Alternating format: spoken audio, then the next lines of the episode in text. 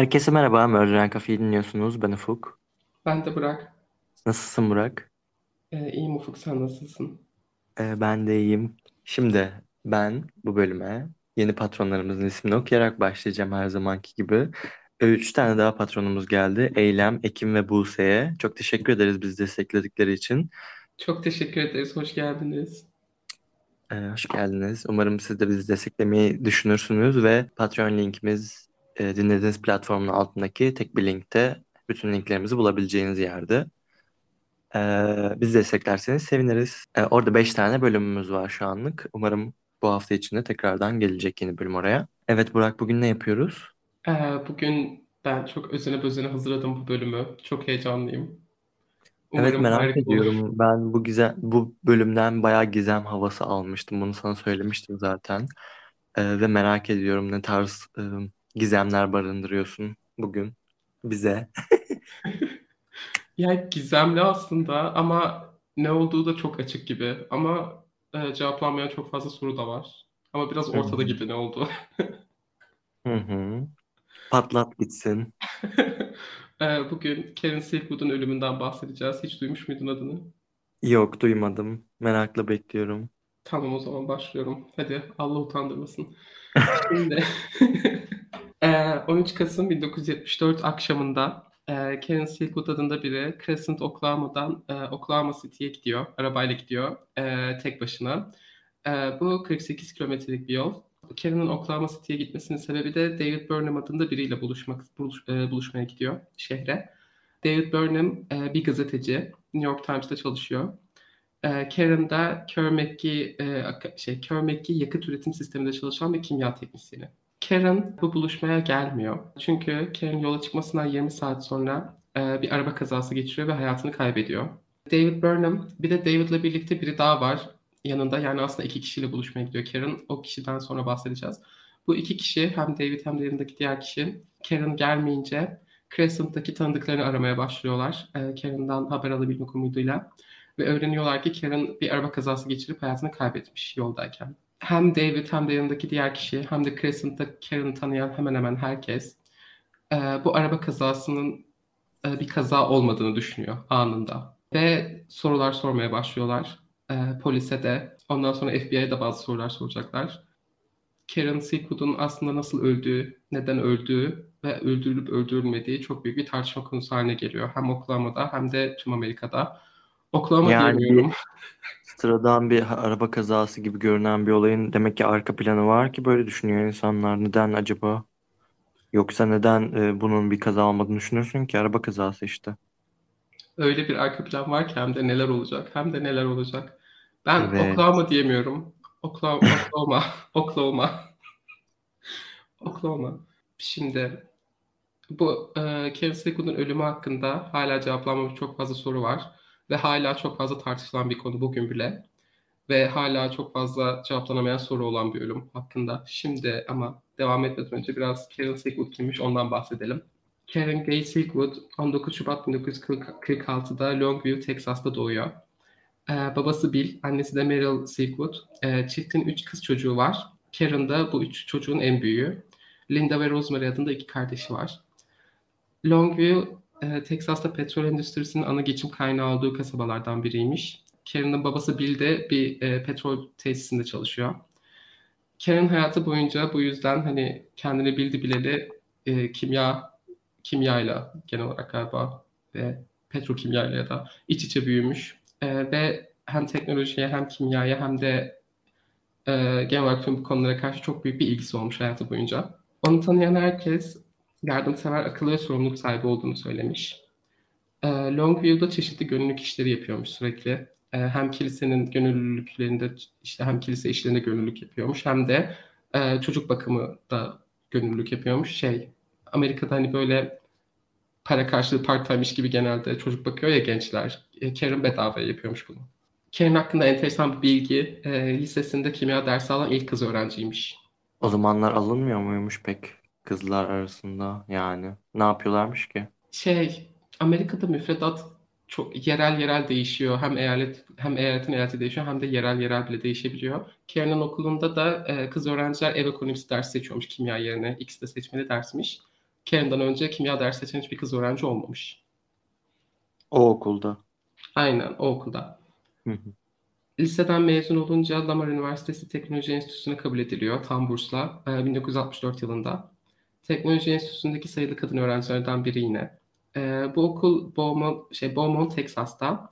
Burada ilk başta büyük annesiyle yaşıyor ama sonra şey okulda, kampüste yurda yerleşiyor. Beaumont'tayken Karen, Bill Meadows adında biriyle tanışıyor ve hemen aşık oluyor ikili. Karen daha ilk senesindeyken okulu bırakıyor ve Bill'le e, kaçıp evleniyorlar. Bu yüzden ailesiyle arası biraz açılıyor. Özellikle de babası Bill'le arası bayağı açılıyor. Bu hikayede üç tane Bill var bu arada. Bir Bill Meadows var Karen'ın eşi. Bill var babası. Bir de başka bir Bill daha var. Yani... Kabusum. evet. 1966 yılında Karen ve Bill'in ilk çocuğu Christy dünyaya geliyor. 68 yılında Dawn adında bir çocukları oluyor. 70 yılında da Michael dünyaya geliyor. Hızlı bir şekilde üç çocukları oluyor. Michael'ın doğumundan sonra evlilikleri çok kötü çok kötüye gidiyor. Şöyle ki Bill bir alkolikmiş ve aileyi ciddi bir borç içine sokmuş. O kadar ki 1971 yılında iflas etmişler resmi olarak.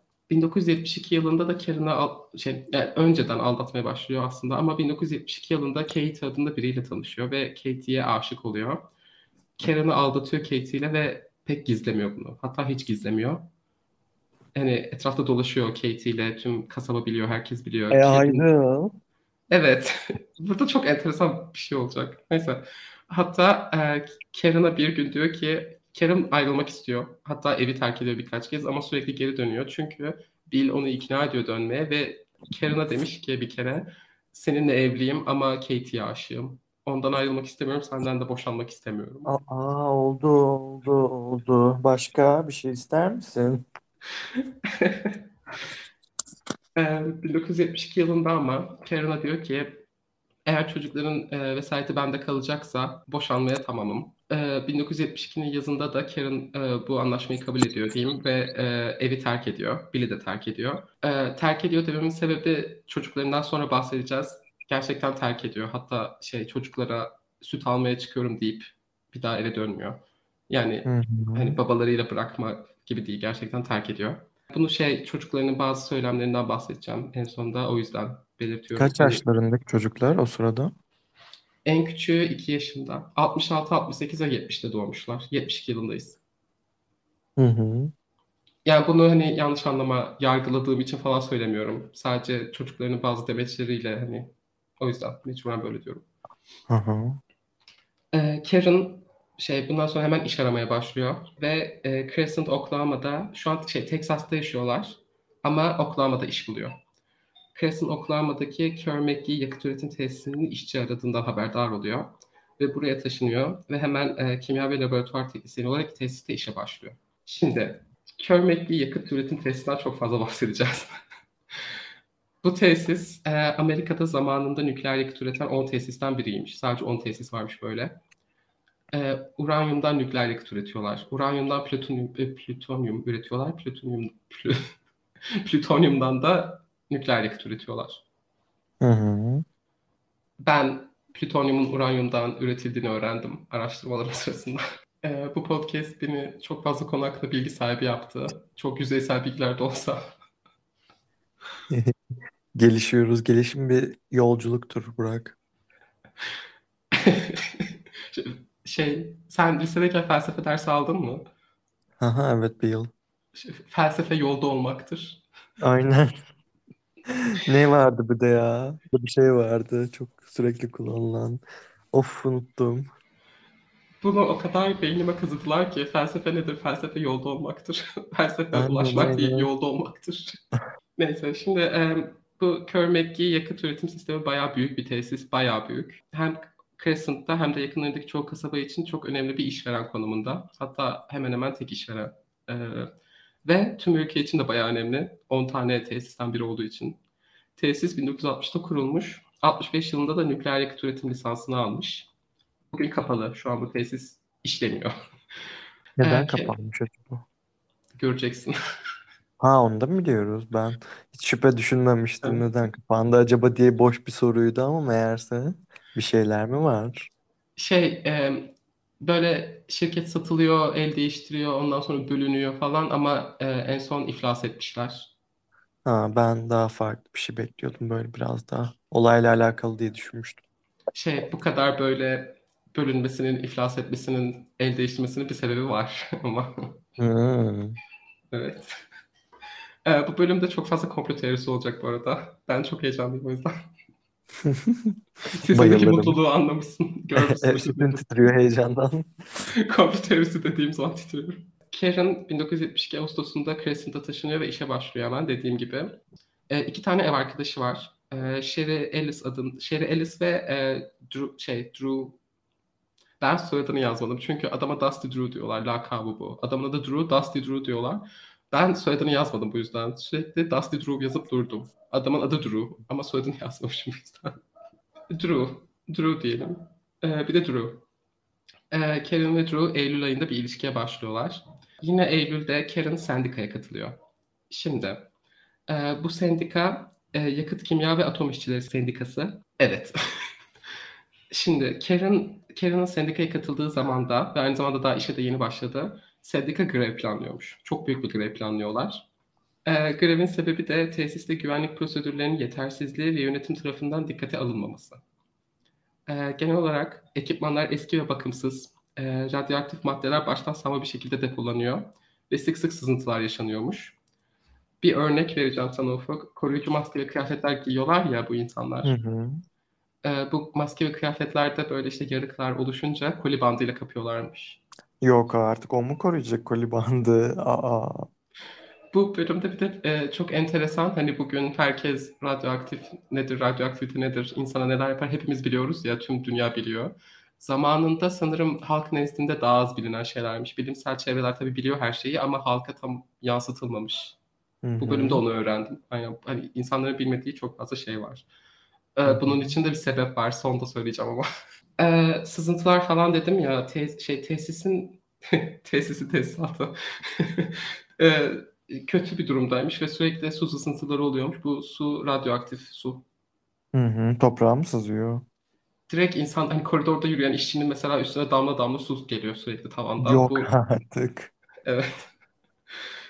Burada zaten ileride göreceğiz bu tesiste çok büyük bir kaza yaşanmaması tamamen şans eseri olmuş. Öyle şeyler, hani öyle ihmaller var ki burada. Kasım ayında grev başlıyor. Ee, grev başladığı zaman Ufuk, Kör McGee tesisi, bu şirket yani, Fortune dergisi var ya, Aha. Fortune dergisine göre Amerika'daki en karlı 500 şirket sı- sıralamasında 207 numaradaymış. Hı hı. Ee, 1972'deyiz. Ee, politik güçleri, bayağı politik gücü olan bir şirket aynı zamanda.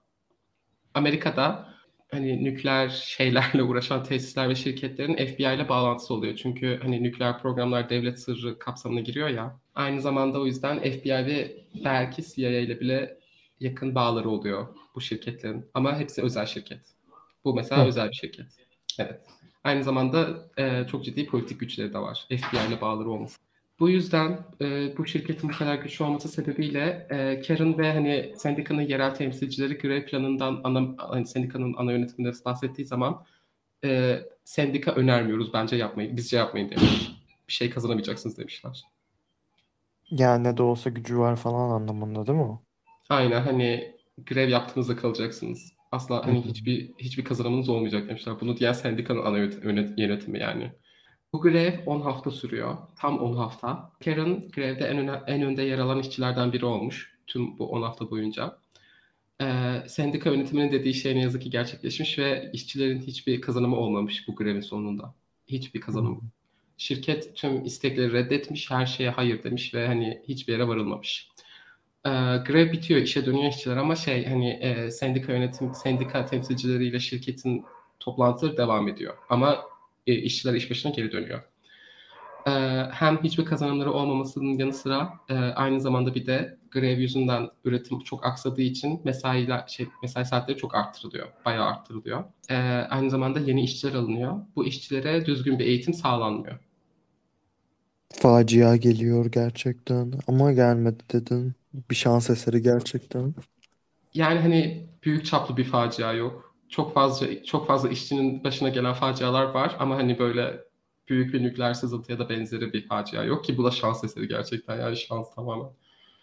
Ee, bu grev bittikten sonra işçiler hiç hani işçiler hiçbir kazanım elde edemediler ya bu yüzden sendikaya olan inanç ve destek çok azalmış. O kadar ki grev bittiği zaman sendika üyesi sadece 20 işçi varmış fabrikada. Fabrikada Ee, kaç işçi var acaba? Salak gibi ona bakmadım ama bayağı var. Binlerce var. Çünkü çok büyük bir tesis bu. Karen bu 20 kişinin içinde ve bu 20 kişi vazgeçmiyor ama hak arayışlarından. Sendika seçimleri oluyor. Yerel hani sendikanın yerel temsilci seçimleri ve Karen temsil şey sendikanın temsilcisi olarak seçiliyor ve seçilen ilk kadın sözcü oluyor sendikasında. Bu noktadan sonra Karen'ın sözcü olarak seçilmesinden sonra işler iyice çığırından çıkıyor. Öyle böyle değil. Ee, şirket dediğim gibi hani grevden oluşan açığı kapatmak için hem bir sürü yeni şey, eğitimsiz çok fazla yeni işçi alıyor hem de e, tüm işçileri inanılmaz fazla çalıştırıyor. Sürekli inanılmaz e, mesai saatleri çok ya, inanılmaz. Ee, sabah akşam durmadan insanlar çalışıyor. İşçiler ufuk, mesai saatlerinin uzunluğu yüzünden hem dikkatsizce çalışmaya başlıyorlar hem de eve gönderilmek için kısıtlı olarak kendilerini radyoaktiviteye maruz bırakıyorlarmış. Aa. Çünkü hani şey dedim ya radyoaktivitenin gerçek tehlikesinden pek haberdar değiller. Şi- Hem şirket işçilerine anlatmamış ne kadar tehlikeli bir şey olduğunu hem de hani genel olarak halk da bunu bilmiyor. Hatta Aa, e, bu işçiler arasında bir şaka varmış. E, yoruldun mu işte plütonyuma dokun gibi bir şakaları varmış. Evet. bu insanlara ne oldu kim bilir? Ve bak hani neden bunu yap? Şöyle e, bu insanlar işte gidiyorlar diyorlar ki ben hani temasta bulundum atıyorum. E, ölçüm yapılıyor ve e, olması gerekenden daha üst bir düzeyde radyoaktiviteye maruz kalmışlar. Eve yollanmadan önce yıkanmaları gerekiyor. Bu yıkanma şeyini biliyorsundur. Tazikli suyla fırçayla e, hani şey kimyasal maddelerle yıkanıyorsun ve bu acı verici bayağı. Hani insanlar eve gitmek için bunu göze alıyor. O kadar yorucu mesai. Ay. Aynen. E, çünkü bu yıkanma olmadan çıkamıyorsun tesisten radyoaktiviteye maruz kaldıysan. Buna rağmen ama işçiler devam ediyor bunu yapmaya. Ve bu yeni işçilerin çoğunluğu e, aralarında çok fazla evsiz insan varmış. Çok fazla borç içinde olan insanlar varmış. Yani başka çaresi olmayan insanlar. Bir de şeyde dedim ya bu tesis hani bölgenin genel ana geçim kaynağı, ana işvereni. İnsanların gerçekten pek başka çaresi yok. Burada Ha, bu çalışmaktan. insanlara kim bilir neler oldu sonrasında ya bu e, temaslardan dolayı. E, çok fazla kanser var. E, bahsedeceğiz ileride. E, mesai saatlerinin bu uzunluğu hem işçilerin dikkatsiz çalışmasıyla birlikte aynı zamanda bir de ekipmanlar da zaten eski ve bakımsız ya. Ekipmanlar da sık sık bozuluyor. Çok fazla çalışıldığı için. E, şimdi bunu tam açıklayamayacağım çünkü komplike ama sen biliyorsun. Plütonyum üretiminde böyle şey e, nükleer çekirdek var ya onda kullanılan çubuklar var indirilip çıkarılan. Evet. E, bu çubuklar e, çatlayınca ufuk bu çubukları nasıl tamir ediyorlarmış biliyor musun? Bantlıyorlar mıymış koli bant? Evet. Şaka. Hayır. Abi maskeyi ne bileyim tulumu falan bantlamalarına okey değildim ama yani bir nebze okeydim de böyle bir şey düşünmemiştim. Espri yapmıştım ben. Ve burada gerçekten şey meltdown yaşanmaması çok enteresan. Şans yani. Bayağı şans. Ben tamamen uydurup böyle çok absürt olduğu için bunu söylemiştim. Hiç böyle bir şey beklemiyordum. Evet. Ee, şeyler de bozuk. Mesela radyasyon ölçen aletler var ya. Hı Adını unuttuğum bir şey. G ile başlayan bir ismi var onun. Onu Aynen ben de unuttum şu an. Ee, onlar da bozuluyormuş sık sık. Ee, hani mesela olması gerek şey, o gerçekte olan e, değerden daha az değer gösteriyor ya da daha fazla değer gösteren insanlar o yüzden. Bu yani gerçekten bu tesis zaten ileride bu tesiste olanlarla ilgili konuşan uzmanlar olacak. O uzmanların söyledikleri şeyleri duyunca yani burada gerçekten bak Crescent halkının verilmiş sadakası varmış ya da çok ciddi bir hani tüm kasaba halkının hep birlikte çok büyük bir iyiliği olmuş olması lazım burada bir hı hani hı. nükleer facia yaşanmadı, yaşanmaması için. Ee, Geiger. Geiger miydi? evet o. Değil O. mi? Aynen. O. Ee, bu anlattıklarım 7 ay sürüyor. 7 ay. Ee, bu 7 ayın sonunda Karen ve sendika üyesi işçiler notla- not alıyorlar. Her şeyi böyle not alıyorlar. Bu- O yüzden biliyoruz tüm bunları. Hani benim daha söylemediklerim var. Çok fazla not var. Ee, bu notlarını alıyorlar. Sendika merkezine götürüyorlar. Diyorlar ki bakın bizim tesisimizde olan şeyler bunlar. Hı hı. Sendika her şeyi açılsın. Aynen. Ee, sendika her şeyi dinliyor, inceliyor ve e, Federal Atom Enerjisi Kurumu'na resmi bir şikayette bulunmaya karar veriyorlar. Hı hı. Ee, 26 Eylül 1974'te Karen e, diğer sendika üyesi işçiler ve sendika yönetimiyle Washington DC'ye gidiyor. Burada atom enerjisi gözetinden sorumlu senatörler ve vekillerle konuşuyor, e, görüşüyorlar. Bu şey Amerika'da senatörler ve vekiller böyle işte kurumların şeyleri hani özel olarak onunla görevlendiriyorlar ya. O hani nükleer enerji ve atom enerji işte ondan sorumlu senatörlerle konuşuyorlar. Dilim mükemmel biliyorum. Anladım. Şey var ya şey sen biliyorsun işte o. Şey ya aynen. Ee, bir de o zaman yani Karen'ı demek ki bu fabrika sahibi bir şey yaptı. Nasıl, Bilmem. nasıl söyleyeceğimi bilemedim.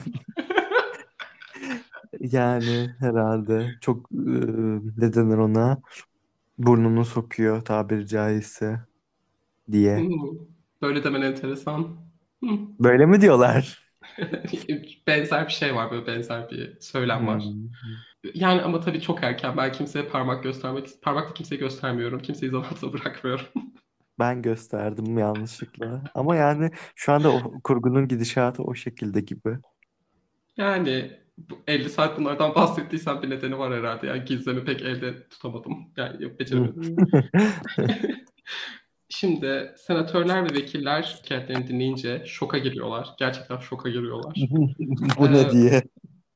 Evet. Bu kadar fazla ihmal ve yozlaşmaya daha önce hiç rastlamamışlar çünkü. Ve bu noktada hani Amerika'da da olan nükleer facialar var.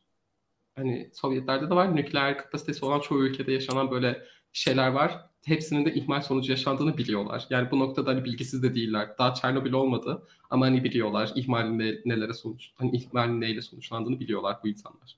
O yüzden şoka giriyorlar. Şimdi burada işte şeyi burada yazmışım. Bugün hani biliyoruz radyoaktivitenin neler yapabildiğini ama dediğim gibi o günlerde ya o zamanlarda e, bilim camiası tabii haberdar bunlardan ama halk ve işçilerin pek haberi yokmuş. Bunun iki sebebi var. Öncelikle dediğim gibi e, nükleer nükleerle ilgili bilgiler devlet sırrı olarak tutuluyor. O yüzden halka belli şeyler açıklanıyor, belli şeyler açıklanmıyor. Hani de- şey şey gizli Aa. bir bilgi değil. Radyoaktivitenin e, tehlikeli olduğu gizli bir bilgi değil. Ama ne kadar gizli olduğunu açıklamıyor. Ne kadar tehlikeli olduğunu pek açıklamıyorlar. Çünkü belki söyleyince insanlar paniğe kapılıp çalışmazlar, işçi bulamazlar. Evet, tam olarak bu yüzden. Bir de bu zamanlarda özellikle çok şey var. Ee, gelecekte nükleerden başka hiçbir enerji kaynağı olmayacağına inanıyorlarmış tüm dünyada. Ve hani nükleer enerjinin tek çözüm olduğuna inanıyorlar. Aynı zamanda bir de soğuk savaş dönemi ya. O yüzden çok önemli. Çünkü mesela bu tesislerde üretilen plütonyum atom bombası için de kullanılıyor. O yüzden hani devlet sırrı da oluyor biraz. Şey çok farklı mesela e, Sovyetlerle Amerika'daki prosedür, üretim, tüm işte nükleer çekirdekler hepsi farklı, bayağı farklı. Herkesin kendi e, üretim yolları var, şekilleri var. Hani o bilgiler gizli tutuyor. Hatta Çernobil'de bu gizlilik yüzünden olma payı var biraz. Burada e, bu yetkililerle konuşunca Karen ve sendika üyeleri e, bunu öğreniyorlar. İşçiler arasında kanser yaygınmış. Ama fabrika işçileri demiş ki biz sizi öyle yıkıyoruz ya o yeterli. Ondan sonra hiçbir tehlikeniz yok. Hmm.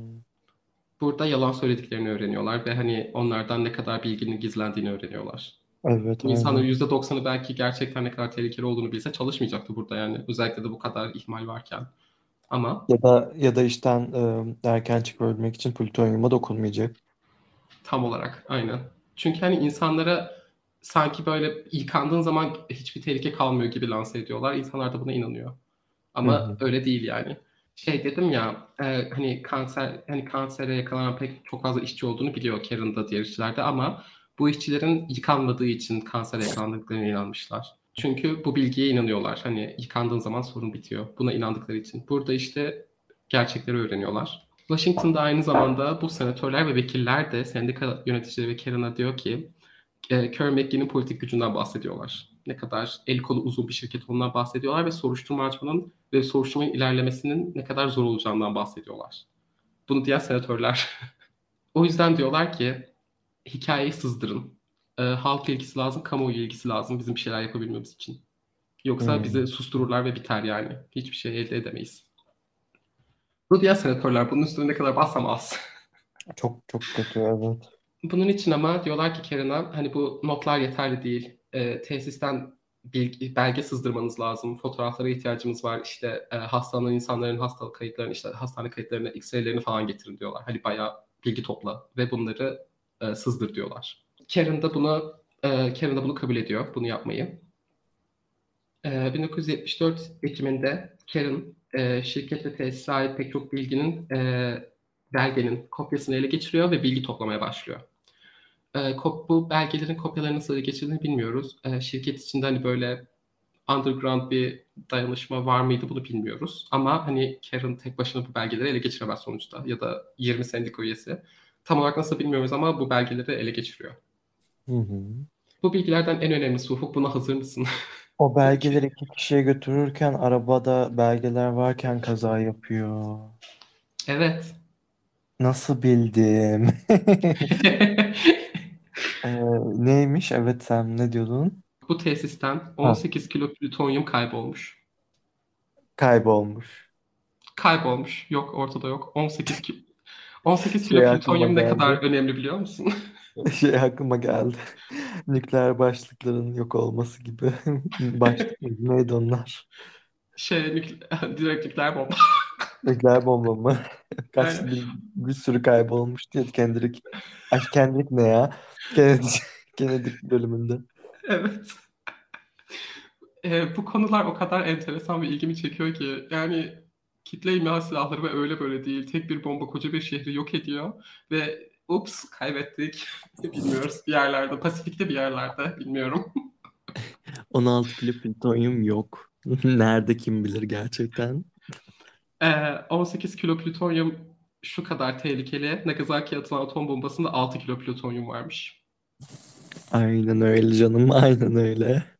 Ee, şeye baktım. Hiroşima'ya atılan da plütonyum yokmuş. Uranyum varmış. Nag- Nagasaki'ye atılan da plütonyum varmış. Ve 6 Hı hı. kiloymuş sadece. Bu tesisten 18 kilo plütonyum kayıp. Karen bunu, Karen bunu öğrenince şoka giriyor. Herkes şoka giriyor bunu öğrenince.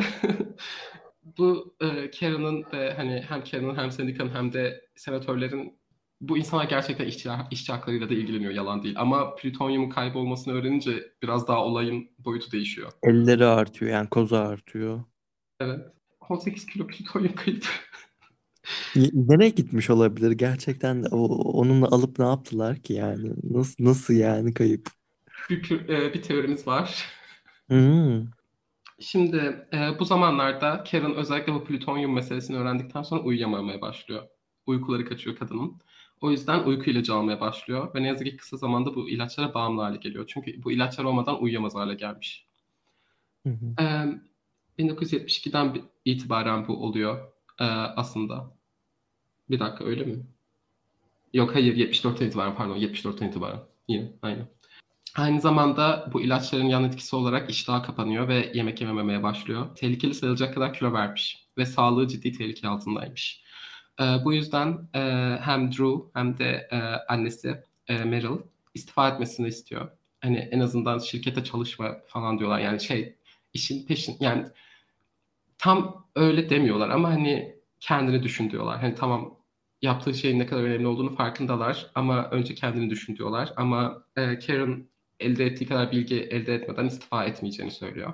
5 Kasım 1974'te e, Karen Ufuk plütonyumla çalıştıktan sonra Karen laboratuvarda çalışıyor ya. E, plütonyum çalıştıktan sonra laboratuvardan çıkmak üzereyken üstünde radyasyon saptanıyor.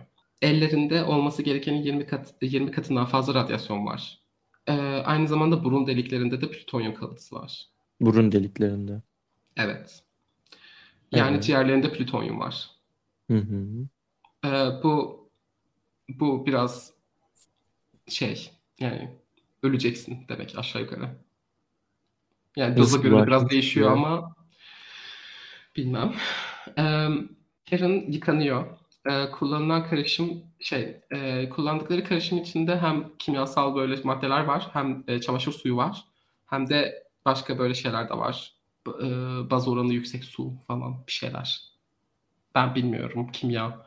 Ama çamaşır suyu falan var. Bir de kimyasal maddeler var. Ee, fırça, sert bir fırçayla fırçalanıyorsun ya aynı zamanda. Hı hı. Ee, ve suda tazikli olduğu için derinin üst katı hani soyuluyor. Derisi, bu duşu aldığın zaman, yıkandığın zaman bu şekilde. Karen prosedüre uyuluyor. Karen bu şekilde yıkanıyor ve eve yollanıyor. Bu e, ekipmanın e, şey yetersizliği yüzünden. Çünkü Karen tüm e, e, yapması gereken her şeyi doğru yapmış. Ve hani tüm prosedüre uymuş. Yapması gereken işte uyması E o gereken zaman prosedüre nasıl uyuyor. oldu yani? Demek ki birileri öğrendi bunu ve bir şey yapıyorlar. Eldivenler e, şey geçiriyor radyasyonu. Bakımsızlar ve eskiler ya. Ha. Ama Aynen. bu deliklerine kadar girecek kadar ne yapıyor ki bu kadın? İşte bazı soru işaretleri var. Haklısın. Çünkü Aynen. ertesi gün 6 Kasım'da Karen sadece evrak işleriyle uğraşıyor. Ee, radyoaktif hiçbir şeyin yanına yakınına bile gitmiyor. Ama iş çıkışında tekrar radyoaktivite taptanıyor üstünde. Yüksek dozda. Bu cihazlar falan bozuk ya belki ondan mı acaba? Yok bunlar doğru şeyler, ölçümler. Ama Hmm. enteresan olan hani üstünde tekrar böyle bu kadar yüksek dozda radyoaktivite olması. Yani herhangi bir iş yapmamış. Evet. Ee, bu sefer kollarında, yüzünde ve göğsünde en çok şeyi alıyorlar. Aa, sesini alıyorlar. o sesi biliyorsun. evet. Çok gergin bir ses. Baya. Ee, Çernobil izleyen herkes o sesi duyunca PTSD yaşıyor. Aynen. Ee, Karen tekrar yıkanıyor. Ee, bu sefer daha ağır kimyasallar kullanılıyor. Çünkü daha yüksek dozda radyasyon var önceki günden. O kadar ki derisinin üst katmanı tamamen soyuluyor. Hani pes pembeymiş tüm vücudu. Aa. O kadar ki Karen hani ağlıyor acıdan. Ve gözyaşındaki tuz hani yüzünü yakıyor, yanaklarını. Ay. 7 Kasım'da Karen e, tekrar aynı şeyin olmasından korkarak işe gidiyor. Ve o yüzden hani şey bu sefer girişte ölçüm yapılıyor. İş çıkışında değil girişte. Ve bu sefer önceki iki günden de daha fazla radyoaktivite var üstünde. Daha işe Ne girerken. oluyor? Yani bu kadının etrafında birisi şey mi tutuyor? An- Radyoaktif anten mi tutuyor? N- Nasıl tarif edeceğimi bilmiyorum ama yani. Ve bak bu daha hani işe girerken, daha tesise giriş yaptığı sırada oluyor. Ve dün yıkandı, Aa. önceki gün yıkandı. Evet. Radyasyonu dışarıdan getirmiş olması lazım yani. Böyle söylüyorlar. Ee, tesisten insanlar geliyor, evini ve arabasını temizliyorlar. Evin her yeri radyasyona kirlenmiş. Özellikle de mutfak ve banyo. Ee, Acaba daha önceki iş, e, önceki çalışmalarından sebepli olarak e, evinde radyoaktif kirletmeye mi maruz bıraktık yarın? Ama tabii ki bunun içinde de yine bir şüphe var. Evet, çünkü şöyle ki bu insanlar her gün hani radyoaktivite için test ediliyor. Ama bu üç gün başlıyor bu ve diyorlar ki evden getirmişsin bu sefer. Önceki ama Hmm. başına daha önce böyle hiçbir şey gelmiyor. Anladım. Evine biri koymuş o zaman. Biz de böyle en, en çok inanılan teori bu şekilde çünkü Karen eve geldiğinde Karen tesiste yıkanırken evine gidip temizliyorlar. Karen evde değilken. Hı hı. Ve eve döndüğünde görüyor ki evdeki her dosya, kağıt, kutu her şey yok olmuş. Hiçbir şey yok. Al işte. Evet. Özel hani enteresan. Ee, şirket hakkındaki dosyalar ama evde tutmuyor Karen. O yüzden onlar duruyor. Onlar kayıp değil. Ama E ne gitmiş ben anlamadım. Onlar gidiyor demedin mi? ya evde her türlü dosya, kağıt bir şeyler vardır yani. Hı, başka şeyler gidiyor. Hı hı, Aynen. Ee, çünkü Karen çok fazla şey, e, teknisyen ya, çok fazla evrak işiyle de uğraşıyor. Öyle şeyleri yanında taşıdığını biliyoruz. Çünkü araba kazasında mesela üstünden o tarz belgeler de çıkıyor. Hani atıyorum bilmem ne gün işte laboratuvarda yaptığı her şeyin işte raporu falan gibi. Hani onları tesis içinde tutmadığını biliyoruz sadece. Evine falan da getiriyor. Kayb hani evdeki belgelerin çoğu öyle şeyler biraz. Hı hı. Ee, ama dediğim gibi şirket hakkında topladıklarını evinde tutmadığı için neyse ki o bilgilerin hiçbirine zarar gelmiyor. Nerede tuttuğuna sonra geleceğiz. Karen bu yüzden e, şirketin e, Karen'ın haber sızdırdığına, köstebek, köstebeklik yaptığına emin olduğunu düşünüyor artık. Biliyor. Diyor ki biliyorlar. Evet evet belli. E, yani bildikleri bariz gibi geliyor. E, bu noktada Karen büyük ihtimalle hastalanacağını biliyor artık. Yani çünkü ciğerlerinde yani plütonyum vardı ve 3 gün üst üste bu kadar yüksek dozda çok fazla. Yani çok büyük ihtimalle hastalanacak. Ee, şirketi ifşa etmeden ama istifa etmeyi ve araştırmasını bırakmayı da reddediyor. Diyor ki buraya kadar geldim ben bunu yapacağım. Bu çok önemli bir şey. Annesi ve Dusty, Drew'la, Dusty yazıp durmuş. Annesiyle de Drew'la da bunun hakkında konuşmalar yaşıyor. Hatta bu, onlardan biliyoruz e, Karen'ın tutumunu. 12 Kasım'da e, Karen Los Alamos, Texas'a yollanıyor e, muayene edilmek üzere. Bu muayenede Ufuk e, doktorlardan biri Karen'a diyor ki kanser ile evlisin. Çünkü Karen'ın plütonyum öğüttüğü fark ediliyor. Öğütmek. Yemiş plütonyum ya midesinde siz, İçinde yemeğine Evet. katmışlar ya da bir şeyine. Evet. Bu çok büyük tartışma konusu tamam mı? E tabii içine nasıl girecek? Ee, ne Karen ne de doktorlar nasıl plütonyum yemiş bundan hani bil- kimse bir şey söylemiyor nasıl plütonyum yediğinden. Hatta Karen'ın bilerek plütonyum yediğini düşünüyor doktorlar. Karen'ın bilerek? E, Karen'ın bilerek plütonyum yediğini düşünüyorlar. Bilerek. Niye bilerek yesin ki? E, yani ileride göreceğiz neden böyle bir teori var. Ama Karen plütonyum falan yemedi bunu biliyoruz. Ama böyle bir teori var. Şimdi bir de dediğin gibi bir dokunmak var. Bir de o şeyi yemek var. Aynen işte onu üre sen bildiğin şey oluyorsun yiyince. Kaynak oluyorsun. Evet ve Karen gerçek tehlikenin farkında. Buna rağmen plütonyum yedi.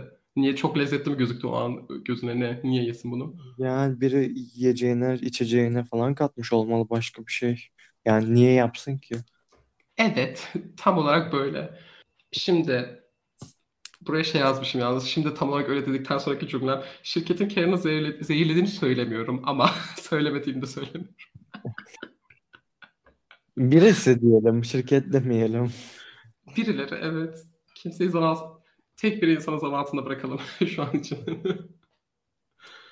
Ee, Karen hem doktorların söylediğini hem de Karen bildiği için Karen yakın zamanda kanser olacağından ve bu kanserin büyük ihtimalle ölümcül olacağından haberdar. Biliyor bunu. Hı hı. Bu yüzden e, sendika ve Karen diyor ki ya diyorlar ki bilgilerimizi artık hemen verelim e, New York Times'a ve yani başlasın bu. Yapacak bir şeyimiz yok çünkü artık vakti yok. New York Times'tan David Burnham'ı arıyorlar ve Oklahoma, Oklahoma'ya çağırıyorlar. David Burn, Burnham'ı çağırmalarının sebebi David Burnham e, nükleer enerji konusunda hani bilgi sahibi bir gazeteciymiş. Genelde buna yoğunlaşıyormuş. 13 Kasım 1974'te Karen işe gidiyor. İşten sonra Oklahoma City'deki Holiday Inn'de David Burnham ile buluşacak. Bir de e, şey, ismini yazmayı unuttuğum bir sendika temsilcisiyle bir David'in yanındaki insan o. O iki kişiyle buluşacak Oklahoma City'de. E, işten sonra e, Crescent'da bir kafede sendika işçileriyle birlikte oturuyorlar. Sendikadaki işçilerle birlikte. Ve saat 7 civarı Karen bu kafeden çıkıyor. Yanında dosyalarıyla çıkıyor. Tüm bu işçiler bunu söylüyor. Evet yanında dosyalar vardı diyorlar. Hatta birlikte arabaya koyuyorlar. Çok fazla dosya var. Ve arabasına binip yola çıkıyor. Saat 7.30 civarı e, bir kamyon şoförü e, şarampole yuvarlanmış bir araba görüyor yolda. Kamyonuna dönüp telsizden polise ulaşıyor. Telsizden ulaşıyor polise kendi kamyonundan. E, bu kamyon şoförü aracın etrafında pek çok kağıt, dosya ve benzeri şeyler görüyor. Böyle etrafa saçılmış halde ve toplayabildiği kadar bunları topluyor ve arabanın arkasına koyuyor. Arka koltuğa. Hı hı. Kamyon şoförü de diyor çok fazla kağıt vardı diyor. Polisten önce Ufuk olay yerine başkaları ulaşıyor. Kim biliyor musun? Kim acaba? Kör McGee'yi temsil eden iki kişi geliyor.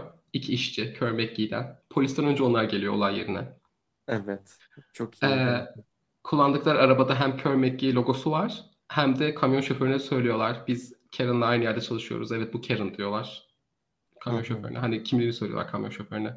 Polis geldiğinde Ufuk etrafta hiçbir kağıt dosya falan yok. Evet, tabii ki yok. Kamyon şoförü gördüğünü söylüyor. Kafeden çıkar, yani kafede birlikte oturduğu insanlar da vardı diyor. Ama Kör McGee'den yol alan iki işçi diyor ki yok kağıt falan yoktu biz görmedik.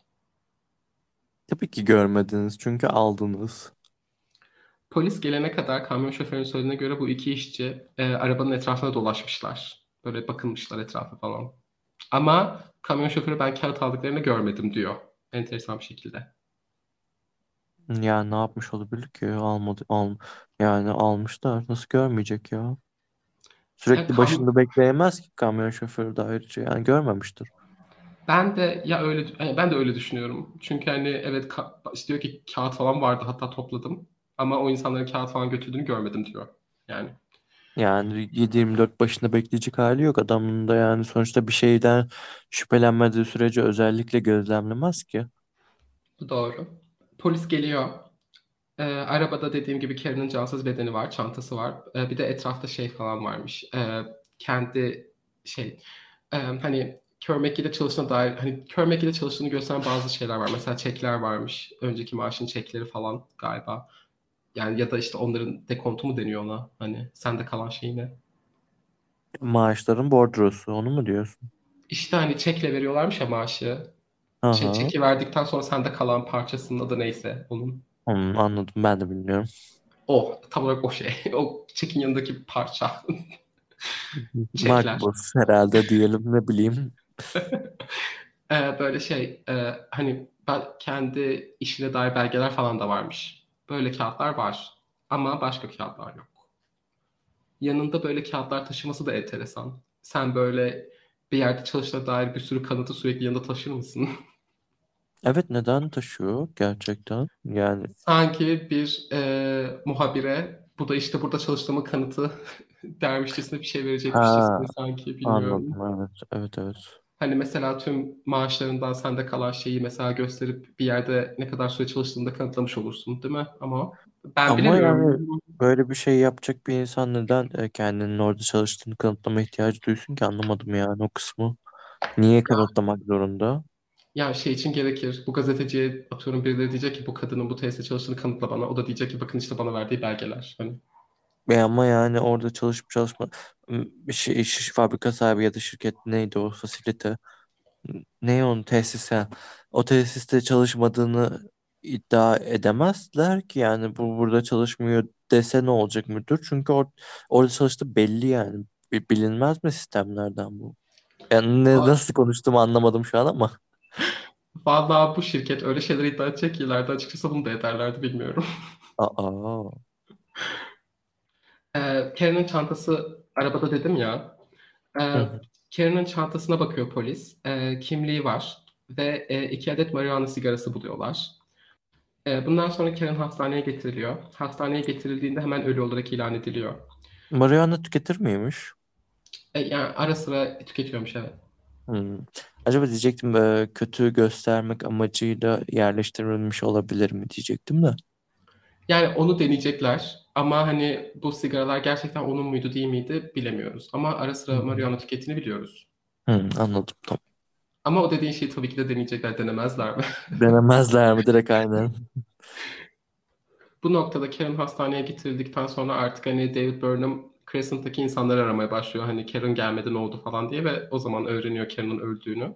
Ve anında tabii ki diyorlar ki bu iş içinde bir şey olmak zorunda. Ee, ve aynı zamanda Karen iyi bir şoförmüş. Bunu da özellikle belirtiyorlar. Bunu da biliyoruz. Bunu dememin sebebi ileride hani Karen kendi hatası yüzünden böyle bir kaza yaptı gibi bir şey söylenecek. O yüzden yani bu insanlar, Karen'ı tanıyan insanlar iyi bir şoför olduğunu da altını çizmiş sık sık. Yani Karen ama şimdi şöyle e, o kadar radyoaktif maddeye maruz kalmış işte atıyorum yani bunu tamamen şeytanın avukatlığını yapmak amacıyla söylüyorum. O kadar radyoaktif ma- maddeye maruz kaldı işte kötü hissediyor belki midesi bulanıyor belki bilinci biraz zayıfladı belki a, bunun üzerine bir de marijuana tükettiyse kendi kendisi kaza yapmış olabilir. Ancak e, bu da yine de bir, bu da bir komplodur. E, sonrasında gelip eşyaları toplamalarından belli. Ee, Takip bunun ediliyor için anlamına geliyor bu zaten. Ee, bunun için şunu söyleyebilirim. Radyoaktivite zehirlenmesi yaşadığın zaman ilk başta sadece e, kafa dönmesi, mide bulantısı yaşıyorsun. O hemen geçiyor. Başta oluyor sadece. Sonrasında olmuyor. Hmm. Ondan sonra e, hani hastalığın başlayana kadar herhangi bir şey hissetmiyorsun. Hmm, Sonra Ha? kanser semptomları. E, Şey doza bağlı olarak hani mesela çok inanılmaz aşırı yüksek dozda kansere varamadan ölüyorsun. Ama Karen'da o Hmm. kadar yüksek dozda değildi. Hani şey falan oluyor hatta e, radyoaktivite zehirlenmesinin kendi semptomları başlayınca işte çok yüksek dozda bu da hani derin artık yok olmaya başlayınca falan bir noktada mesela iyileşiyor gibi bile hissediyorsun. Bir noktada her şey bitiyor. Ondan sonra çok daha ağır bir şekilde devam ediyor. Öyle bir süreci bile var. Anladım. O zaman tamam. Ya ben zaten sırf zorlamak için söylemiştim. Belki zorlarken zorlarken bile e, Karen'ın takip edildiğini ve belgelerin e, bu olaydan sonra direkt toplanması sebebiyle yine onda bile yani çok zorlamama rağmen yine de bu belgeleri alıp kaçırmalarından bahsetmeye çalışmıştım, çalışmıştım da anlatabildim mi bilmiyorum. Yaptın yaptın. Ki zaten bence şeytan avukatlığını da yapmalıyız burada ya. Özellikle de hani resmi bir sonuç yoksa bu olay gibi bence yapmalıyız. Objektif olalım. İki dakika önce yaptılar ettiler diyorduk. Şimdi diyor ki objektif. Ve senin şu sunduğun teori şirketin sunacaklarından 5000 kat daha mantıklı. Öyle mi? Evet. Em, nerede kaldım? Ha, dediğim gibi David bunun bir kaza olmadığından emin gibi. Aynı zamanda Drew da emin gibi ve hemen hemen herkes de emin gibi. Polis hariç. Kazadan, kazadan sonraki gün e, Federal Atom Enerjisi Kurumu'ndan geldiklerini söyleyen iki kişi aracın hurdasının tutulduğu garaja gidiyorlar. Ve bu garajı işleten kişiye bu sanırım polisin falan garajı değil. Galiba hani küçük bir emniyet varmış. Hani küçük bir şeyleri var. Hani özel bir garajda tutuluyor araç. Ee, garajı işleten kişiye şey diyorlar. Arabayı hani radyoaktivite için test etmemiz lazım. Gayet normal. Ee, bu adama hiçbir kimlik, hiçbir şey göstermiyorlar. Gerçekten Federal Atom Enerjisi Kurumu'ndan geldiklerini gösteren. Adam tek, hani onları tek başına bırakıyor arabayla. Garajı işleten adamın söylediğine göre arabada birkaç parça kağıt varmış. Ne olduklarına bakmamış ama bu adam. Ve bu adamlar geldikten sonra o kağıtlar yok olmuş. Son kalanları aldılar. O kaldı diye kontrol etmeye geldiler. Bence de tam olarak. Hmm. Ee, 15 Kasım'da yani iki gün sonra henüz bir otopsi raporu yok ellerinde. Ee, polis soruşturmayı kapatıyor ve resmi olarak Karen'ın e, direksiyon başında uyuyakaldığını ve ölümünün bir kaza olduğunu söylüyor. Yani kolay olan aynen mantıklı bayağı. Otopsi sonucu olmadan ellerinde. Ne toksikoloji raporu var. Toksikoloji dememin sebebi biraz alkollüydü diyecekler. Ne işte Ha. e, aynen ve otopsi falan yapılmadan hiçbir şey olmadan. Daha otopsi raporu olmadan diyorlar ki bu evet bu. Nokta. Yani kaza geçirenlere, trafik kazası geçirenlere otopsi yapılır mı genelde şüphe olmadan? Şüphe mesela burada var ancak e, şüphe biraz şey ya, şey bir şüphe ya. Yani böyle bir durumda otopsi yapılır mı demeye çalışıyorum. Ee, bunun gibi bir durumda yapılıyor çünkü hani mesela başka bir araçla çarpışıp kaza yapmadı ya Hı hı. araç hani yoldan çıkıp ve nasıl olduğunu bilen kimse yok ve hani ölümünün şu an e, kaza mı yoksa kasıtlı ya da cinayet mi olduğunu bilmedikleri için otopsi yapmaları gerekiyor normalde. Ki Hı, o yüzden anladım. otopsi yapılıyor ama raporu beklemiyor polis. Hı hı. Hatırlıyor musun şeyde Frog Boys bölümünde böyle şey vardı. Otopsi sonuçlarını beklemeden hemen kapıyorlardı. Evet evet aynen. Hı, Burada peki enteresan. otopsi raporu geliyor mu? Ne zaman geliyor ve ne oluyor? Aha, gelecek. Otopsi raporundan ziyade ama böyle şey kan testiyle toksikoloji raporundan biraz daha haberdarız. Bunun içinde benim kendi komplo teorim var. Evet dinliyorum. Olmaz mı? Ya benim komplo teorim şöyle. Bence radyasyon zehirlenmesinin vücuda neler yaptığı tam olarak yani iç, iç organlara ne yaptığı tam olarak belli hani bilinmesin diye halk tarafından bence o yüzden açıklanmadı. Benim inancım bu şekilde. Çünkü sadece toksikolojiyle kan raporunu hani açıklıyorlar. Hı hı. Yani atıyorum işte midesinde şunlar olmuş çünkü hani plütonyum öğüttü ya hani içeriden başlaması gerekiyor çürümenin. Atıyorum midesine ne olmuş, bağırsaklarına ne olmuş, akciğerlerinde de plütonyum vardı ne olmuş bunları hani etkileri nelerdir halk bilmesini istenmiş olabilir mi bilmiyorum. Olabilir gayet valla. Ya belki biraz fazla uzanıyorum ama komplo teorisi komplo teorisi. Biz her zaman açığız. Ee, bu davada ama uzaylılar yok, onlar yok. Nasıl? Ee, polis aynı zamanda diyor ki şimdi bak polisin raporunda çok ciddi hatalar var. Bayağı ve çok basit hatalar var. Öncelikle diyorlar ki e, Karen 12 Kasım'da Los Alamos, Los Alamos, Texas'tan geldi ya Oklahoma'ya. 13 Kasım'da da işe gitti. Hı hı. Diyorlar ki arabayla geldi zaten uykusuz ve yorgundu. Karen uçakla geldi. Bunu biliyoruz. arabayla falan gelmedi. Polis raporunda arabayla geldi yazıyor. Yani ama Ee, aynı zamanda alkollü bir şekilde araba kullandığını ve uyku ilacıyla marihuana'nın da sisteminde olduğunu yazıyorlar. Sistemde marihuana yok. Hı hı. Alkol Uyku var. ilacı var. Alkol var ama az var. Bayağı az var. Uyku ilacı var ama uyku ilacı da hani Karen'ın uyku ilacı bağımlılığı var ya Hı hı. onu etkileyecek düzeyde olmadığını söylüyorlar. Hani bağımlılığını da göz önünde bulundurunca. Hı hı. Ama az miktarda alkolle uyku ilacı var kanında. Bilemeyeceğim. Yani az miktar ne kadar bir miktar acaba şey geçiyor mu? Hmm, Ee, bilemiyorum. şey resmi sınırı geçmeyen bir alkol miktarı var. Ha, o kadar. Onu biliyoruz evet. Ama polis buna rağmen diyor ki alkollüydü. Yani resmi sınırı geçmiyorsa yani. Ee, şey toksikoloji raporuyla kan testi raporu işte çıkınca bunları öğreniyoruz. Sistemde marihuana yok. Uyku ilacı var ama hani onun bağımlılığını göz önünde bulundurunca pek etkilemeyecek şekilde olması lazım. Alkol de var ama resmi sınırın altında. Sendika dolayısıyla e, polisin soruşturmayı hemen kapamasını ve polisin vardığı sonucu kabul etmiyor. O yüzden kendi hani kanıtlarını bulmaya çalışıyorlar tekrar polis soruşturmayı atsın diye. Bir araba kazası uzmanı tutuyorlar olay yerini ve aracı incelemesi için. Bu uzmanın adı E.O. Pitkin. Pitkin Ufuk incelemesi sonucu diyor ki ben bunun bir kaza olmadığına eminim. neye dayanmış? Diyor ki Karen direksiyon başında uyuyakalmış olsaydı araç sol tarafa değil sağ tarafa giderdi diyor. Ee, araç sola kayıp karşı şeride geçmiş beton bir duvara çarpmış ve öyle şarampora yuvarlanmış. Enteresan neden uykuya dalınca sağa çekmesi gerekirmiş ki?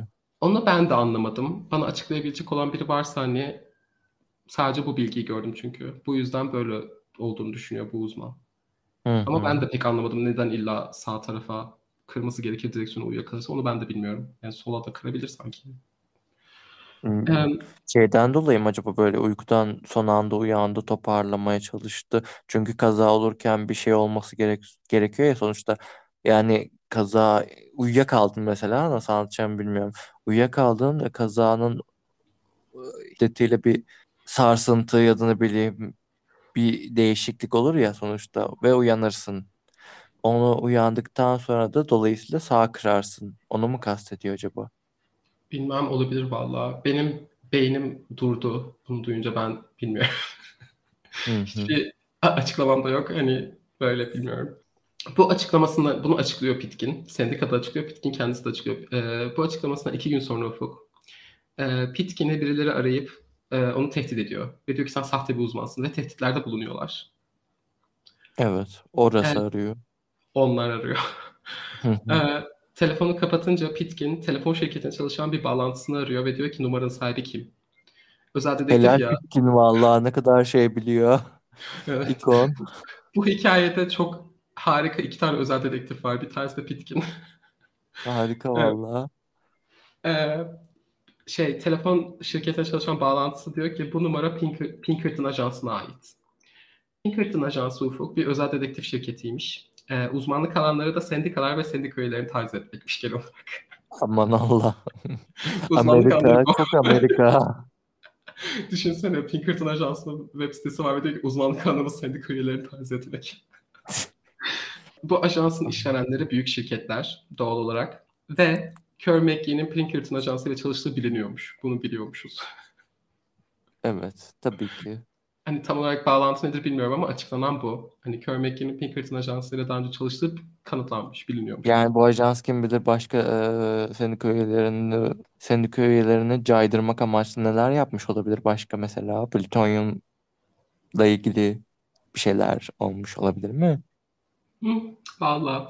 Ve bir de bunu da ekleyeceğim. Bir özel dedektif ajansına göre kötü iş çıkarmışlar. Telefon şirketinden biri hemen senin ismini görmemeli. Hani sen bir dedektiflik ajansısın. Git ankesörü telefondan ara. Bilmiyorum. Ama şirket, galiba ofisten aramışlar. Ee, bu Bir de aradığın kişi pardon. Bir de aradığın kişi yani sıradan bir insan değil ki. Biraz çekincelerin olmalı. Bence dikkatli davranmalısın. Değil mi yani? Evet. Pinkerton ajansının kendi güveni biraz fazlaymış galiba. Ee, bu noktada Oklahoma polisi kararında ısrarcı, bayağı ısrarcı. Diyorlar ki yok yani bununla, biz bitirdik soruşturmamızı, bu bir kazaydı nokta. Biz açmayacağız bu soruşturmayı tekrar. FBI 1974 Kasım'ında kendisi bir soruşturma açıyor. Ama 5 ay sonra soruşturmayı kapatıyorlar. Nedenini açıklamıyorlar asla. Neden kapattıklarını soruşturmayı. Bu soruşturma hiçbir resmi sonuca da varmıyor. FBI'dan çok bahsedeceğiz bölüm boyunca ve bölüm başlarında da McGee ile bağlantılı olduklarını bildiğimizde söylemiştik zaten ama neyse. Halk ilgisi bu olaya çok yoğun. Gazeteciler özellikle olayı peşini bırakmıyor. Crescent bayağı gazeteci doluymuş. Crescent da küçük bir kasaba. Mesela otellerde motellerde hep gazeteciler kalıyormuş. McGee çalışanları e, bu gazetecilere tesisteki ihmallerden bahsediyormuş sık sık. Hani hazır buradasınız gelin size bir şeylerden bahsedelim diyorlarmış. E, şirket Ufuk güvenlik önlemleri almamasının yanı sıra işçilerini yalan makinesi testine sokuyor. Medyaya kimin bilgi verdiğini görmek için. Yok artık. Bu McGee gerçekten ben hayatımda bu kadar distopik bir şirket tanımı görmedim yani. İnanılmaz.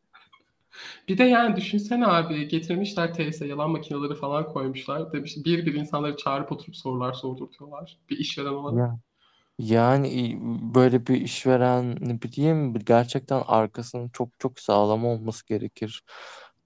Amerika'da bana çok şey geliyor böyle bir şeyin yaşanması. Çok enteresan. 74'teyiz gerçi ama Böyle olaylar çok var Amerika'da. Şirketlerin öyle çok mi? aynen. Ee, hatta Ya bana günümüzde istediğim var. bana günümüzde böyle pek zor gibi geliyor. Günümüzde imkansız aynen. Daha Hı hı. eski zamanlarda biraz daha böyle. İşte o yüzden bana garip geliyor gerçekten böyle zamanında böyle şeylerin olması. Benim bildiğim kadarıyla Soğuk Savaş bittikten sonra bunlar biraz daha azaldı. Ondan sonra sosyal medya başlayınca tamamen aşağı yukarı bitti gibi. Yani hala devam ediyor tabii böyle adaletsizlikler ama çok hızlı bir şekilde ifşa ediliyorlar artık. Hani böyle çok gizli tutamıyorlar çoğu şeyi. Bir de Curry McGee'de enteresan olan şey çok açık bir şekilde çok cüretkar böyle şeyler yapmaları. Hani bu cüretin arka, bu cüretkarlığın arkasında ne var bilmiyorum ben. Ben de bilmiyorum şimdi yani açıkçası bir yorumda bulunmayalım. Ee, Sendika ve New York Times işbirliği içinde çalışmaya devam ediyor. Ee, Kerr McGee'nin ufuk 18 ila 27 kilo arasında plütonyum kaybettiğini kanıtlıyorlar. Ah sonunda. Sadece 17 18 kilo 20 olmayabilir. 20'ye mi çıktı bir de? Aynen diyorlar ki 18 ila 27 kilo arasında. Sadece Ay 18 27 değil. demişsin bir de. evet. Küsurat var. Ee, hatta e, Karen'ın e, şirket içinde plütonyum çalıp satma bir, bir şirket içinde bir e, plütonyum çalıp satma şebekesine haberdar olduğunu ve bu yüzden öldürüldüğünü falan iddia edenler de var. Ama bu pek bir yere varmıyor bu teori. Ama bu teoriye benzer başka bir şey göreceğiz ileride. 1975 yılında buna böyle mi? Bir dakika. Bir organizasyon var. Ben ismini tam olarak çevirebildim mi bilmiyorum. Böyle diyeceğim. Yapacak bir şey yok. Ee, bir organizasyon. Bu organizasyonun adı Ulusal Kadınlar Organizasyonu. Feminist bir organizasyon. Olayı e, tekrar odak noktası haline getiriyorlar. Çünkü bu noktada biraz medya ilgisi hafiften sönmeye başlamış. 75 yılındayız ya artık. Hı hı. Ee, Karen'ın ailesinde katıldığı protestolar düzenliyorlar ülke çapında. K- şey kapak olarak paylaşacağımız o fotoğraf vardı ya sana attığım. Who Killed Karen Silkwood yazan. O en çok kullandıkları şey afiş. Aynen Bayağı ünlü. şeyleri, resimleri. Hani atacağız onu resimleri. O hani bu protestoların en ünlü afişi. Bu organizasyon e, Karen Silkwood'un öldürülmesinin kadınların kadınlara iş yerinde erkek üstlerini sorguladıklarına ne olduğunu gösteren bir örnek olduğunu söylemişler. Bu yüzden çok fazla odaklanmışlar bu olaya. Güzel. Şimdi bu organizasyonun şöyle e, bir nasıl denir? Bu organizasyonun kendi politik gücü var. O yüzden bu organizasyon bayağı önemli. Ve Washington'da da gücü olan bir organizasyon. O yüzden çok önemliler. E, Washington'da soruşturmanın tekrar açılması için çalışmaya başlıyorlar.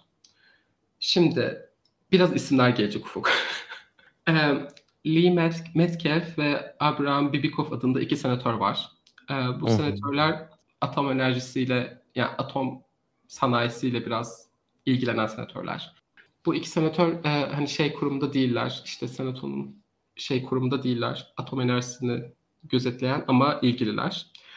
Bu iki senatör Adalet Bakanlığı'na Karen Silkwood'un ölümünün neden soruşturulmadığı hakkında sorular sormaya başlıyor.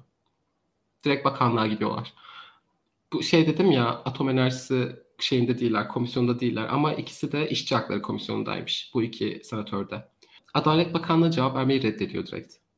Niye? İşte iki senatör direkt Adalet Bakanlığı'na soru soruyor ve iki Adalet Bakanlığı direkt cevap vermeyi reddediyor. Açıklama yapmıyorlar. Şeyden dolayıymıştı nükleer şey olduğu için. Bu bizim sırrımız, devlet sırrı. İşte yani bunu bile demiyorlar. Bunu derlerse çünkü biraz bir soru işareti çıkar galiba ekstra da ama hiçbir şey söylememeyi seçiyorlar. Adalet Bakanlığı ama e, hani bu iki senatör olayın peşini bırakmıyor. Bir Adalet Bakanlığı bu iki senatöre bir şey diyor sonunda. Dedikleri şeyi duymak ister misin? Ay merak ettim ne diyorlar? Adalet Bakanlığı bu iki senatöre diyor ki e, Karen plütonyum yiyip kendini zehirledi. Karen plütonyum yedi diyorlar. Alkollü araç Neden kullanırken yedi? işte alkollü araç kullanırken uyuyakaldı ve öldü. Araçta hiçbir belge, herhangi bir şey falan da yoktu. Adalet Bakanlığı iki senatöre bunu söylüyor. Aa, ama yani kendisi niye plütonyum yesin? Bir. İkincisi aklını, yani bilincini kaybedecek kadar alkol tüketmemiş. Tabii ki alkol tüketmiş. Alkol tüketirken araba kullanmamalıydı. Okey. Ancak belli bir seviyeye kadar bir şey var sonuçta. Yani mesela onun seviyesini ben çok bilmiyorum ama şey gibi düşün. Çok küçük bir miktar bira içmiş böyle herhalde dörtte bir şişe falan herhalde o civardır. Yani Ee, ama bu şey, Adalet Bakanlığı'nın iki senatöre verdiği cevaptaki en sinirlendirici şeyi duymak ister misin? Ay Ee, Adalet Bakanlığı iki senatörü e, şey Ulusal Kadınlar Organizasyonu'nun etkisi altında kalmakla suçluyor. Ve diyorlar ki Ulusal Kadınlar Organizasyonu için bu feministler fazla televizyon izlemiş gibi şeyler e, fazla televizyon izlemiş böyle söylüyorlar. Ay çok çirkin ama yani sen Adalet Bakanlığısın. Bu feministler fazla televizyon izlemiş. Çok çirkin. Bir de enteresan olan hani Washington'da lobicilik çok fazla ki bu lobicilik bile değil. Bu gayet düzgün bir baskı yani. Lobicilik için asla böyle şeyler söylemezler. Mesela silah lobisi için ne bileyim bunlar çok fazla baskı altında kalmış falan demez kimse. Ama feminist bir örgüt adalet çağrısında bulununca diyorlar ki bunlar çok fazla televizyon izlemiş siz de bunların etkisi altında kalıyorsunuz. 13 Kasım 1975'te Karen'ın birinci ölüm yıl dönümü yani. Organizasyon ülke çapındaki tüm şubeleriyle bir protesto düzenliyor. Tüm ülke çapında her şehirde, her yerde Karen Seagood'un ölümünün soruşturulması için bir protesto düzenleniyor. Bundan sonra da artık hani bir şeyler yapmak zorunda kalıyorlar. Öyle ki 19 Kasım 1975'te de Senato kendisi bir soruşturma başlatmaya karar veriyor bu protestolar sayesinde. Kasım'da Adalet Bakanlığı Senato Komisyonu'na soruşturma belgeleri veriyor. Ama bu belgelerin çoğu sansürlenmiş ve hemen hemen hiçbir belge yok. Hiçbir şey öğrenemiyorlar bu belgelerden. FBI'nin verdiği, FBI'nin kendi soruşturması için verdiği şey Ufuk, e, soruşturma dosyaları değil. Soruşturmanı özetleyen bir belge veriyorlar. Bu belge 4,5 sayfa. E, ve tutarsızlıklarla dolu. F, bu belgede e, FBI, E.O. Pitkin'in sahte bir uzman olduğunu söylüyor. Karen'ın şirket ve tesis hakkındaki söylemlerin uydurma ve yalan olduğunu söylüyor ve Karen'ın bir kaza sonucu öldüğünü söylüyor. Ve FBI'ye göre Karen şirketi suçlayabilmek için kendisi plütonyum yemiş. Böyle söylüyorlar. Şirket niye suçlamaya çalışsın durduk yere sıradan bir insan ya? Benim tepeme attırdı. İşte hani Niye yapsın bunu? FBI'ye söylediğine göre Karen 3 yıl boyunca, 2 yıl boyunca hani sağlığını bunun için sadece şirketi suçlamak herhalde tazminat almak için diye düşünüyorlar. Sadece hani bunun için yapmış. O kadar ki plütonyum bile yemiş. Sadece şirketi suçlayabilmek için. Ya intihar edecek şirketi suçlayabilmek için. Şaka gibi. Aynen. Tazminat kazanmak için kanseri seçti. Gerçek çok mantıklı bu. Mart ayında bu şey hani şu an belge toplamaya, hani bilgi toplamaya çalışıyor Senato soruşturması kurumu, komisyonu.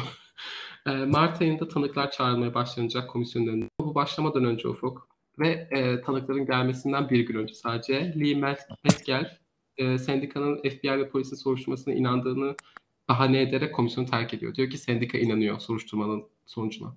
E, bu yüzden terk ediyor komisyonu.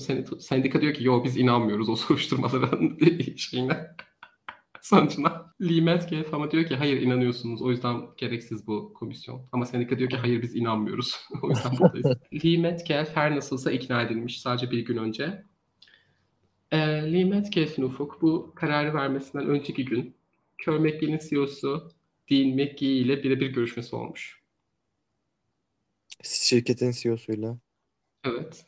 Ve birebir CEO ve senatör baş başa konuşmuşlar. Hı hı. Hiçbir tanık yokmuş. Ve bu pek yaygın bir durum değilmiş. Yani çok görülen bir durum değilmiş. Tabii ki de değil. Lee Metcalf'e bu görüşmede neler konuşulduğunu soruyor gazeteciler. Lee Metcalf e, açıklamıyor neler konuşulduğunu ve baskı altına bırakıldığını ya da kendisine bir şeyler vaat edilmiş olabileceğini reddediyor. o zaman ne konuştuğunu ama söylemiyor. İnanılmaz. İnanılmaz. Bu kadar yani bariz bir şey olamaz yani. Gitmedi. Lee Metcalf diyor ki gazeteciler tamam hadi diyelim soruşturmaya inandınız. Peki bu kayıp plütonyum meselesi ne olacak? Siz bir senatörsünüz o kayıp plütonyum var ya. E, kayıp plütonyum içinse diyor ki senatör e, Dean McGee bana plütonyum bulduklarını söyledi ve Adalet Bakanlığı da bunu doğruladı. O yüzden inanıyorum. Bulduk plütonyumu tamam. Ve inandı. İnan tamam bu kadar. Şey e, masanın arkasına düşmüş buldum. Kaydettim kanım orada. 27 kilo düşmüş, düşüvermiş. Ve şey ki Adalet Bakanlığı bunu doğruladı diyor. ben inanıyorum o yüzden. Ama bundan sadece birkaç hafta önce diyordu ki Adalet Bakanlığı bize bilgi vermiyor. Ay inanılmaz.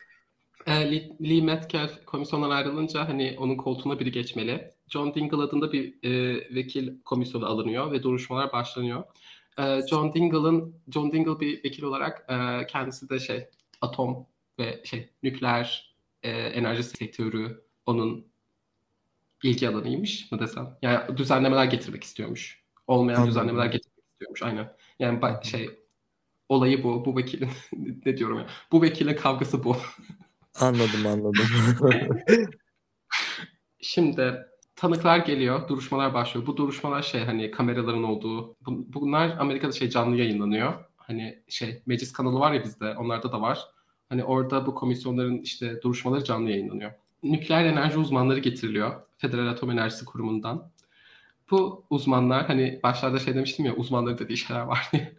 Bu uzmanlar Ufuk, kör McGee'nin çalışmasına nasıl izin verildiğini bilmediklerini söylüyorlar. Federal Atom Enerjisi e, gözetliyor bu tesislerin çalışımını ve bu uzmanlar o kurumdan geliyor ve diyorlar ki bizim kurumumuz bu tesisin çalışmasına nasıl izin veriyor hiçbir fikrimiz yok. e, hatta ve hatta benim dediklerimi söylüyor burada çok büyük bir nükleer facia yaşanmamış nasıl oldu alakası varmış. Yani bir iyilikleri bir şeyler olmak zorunda. Canım Burada benim çok sen, sen biraz facia. sen bilime sen bilime karşı bir insansın sanırım. Ee, o nükleer e, tesiste böyle bir facianın yaşanmamasının sebebi koli bandı tabii ki hayatım. Kliman.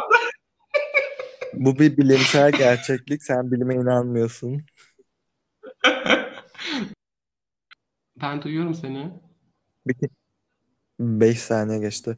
E, neyse ben esprimi yapayım da çek- bir daha susayım bari.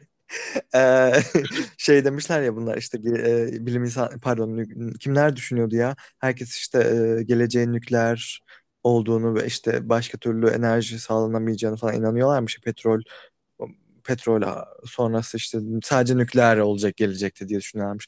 Gelecekte artık koli bandı. Koli bandı olmadan hiçbir şey olmayacak artık. Sadece bir rulo koli bandı koca koca şehirleri aydınlatacak.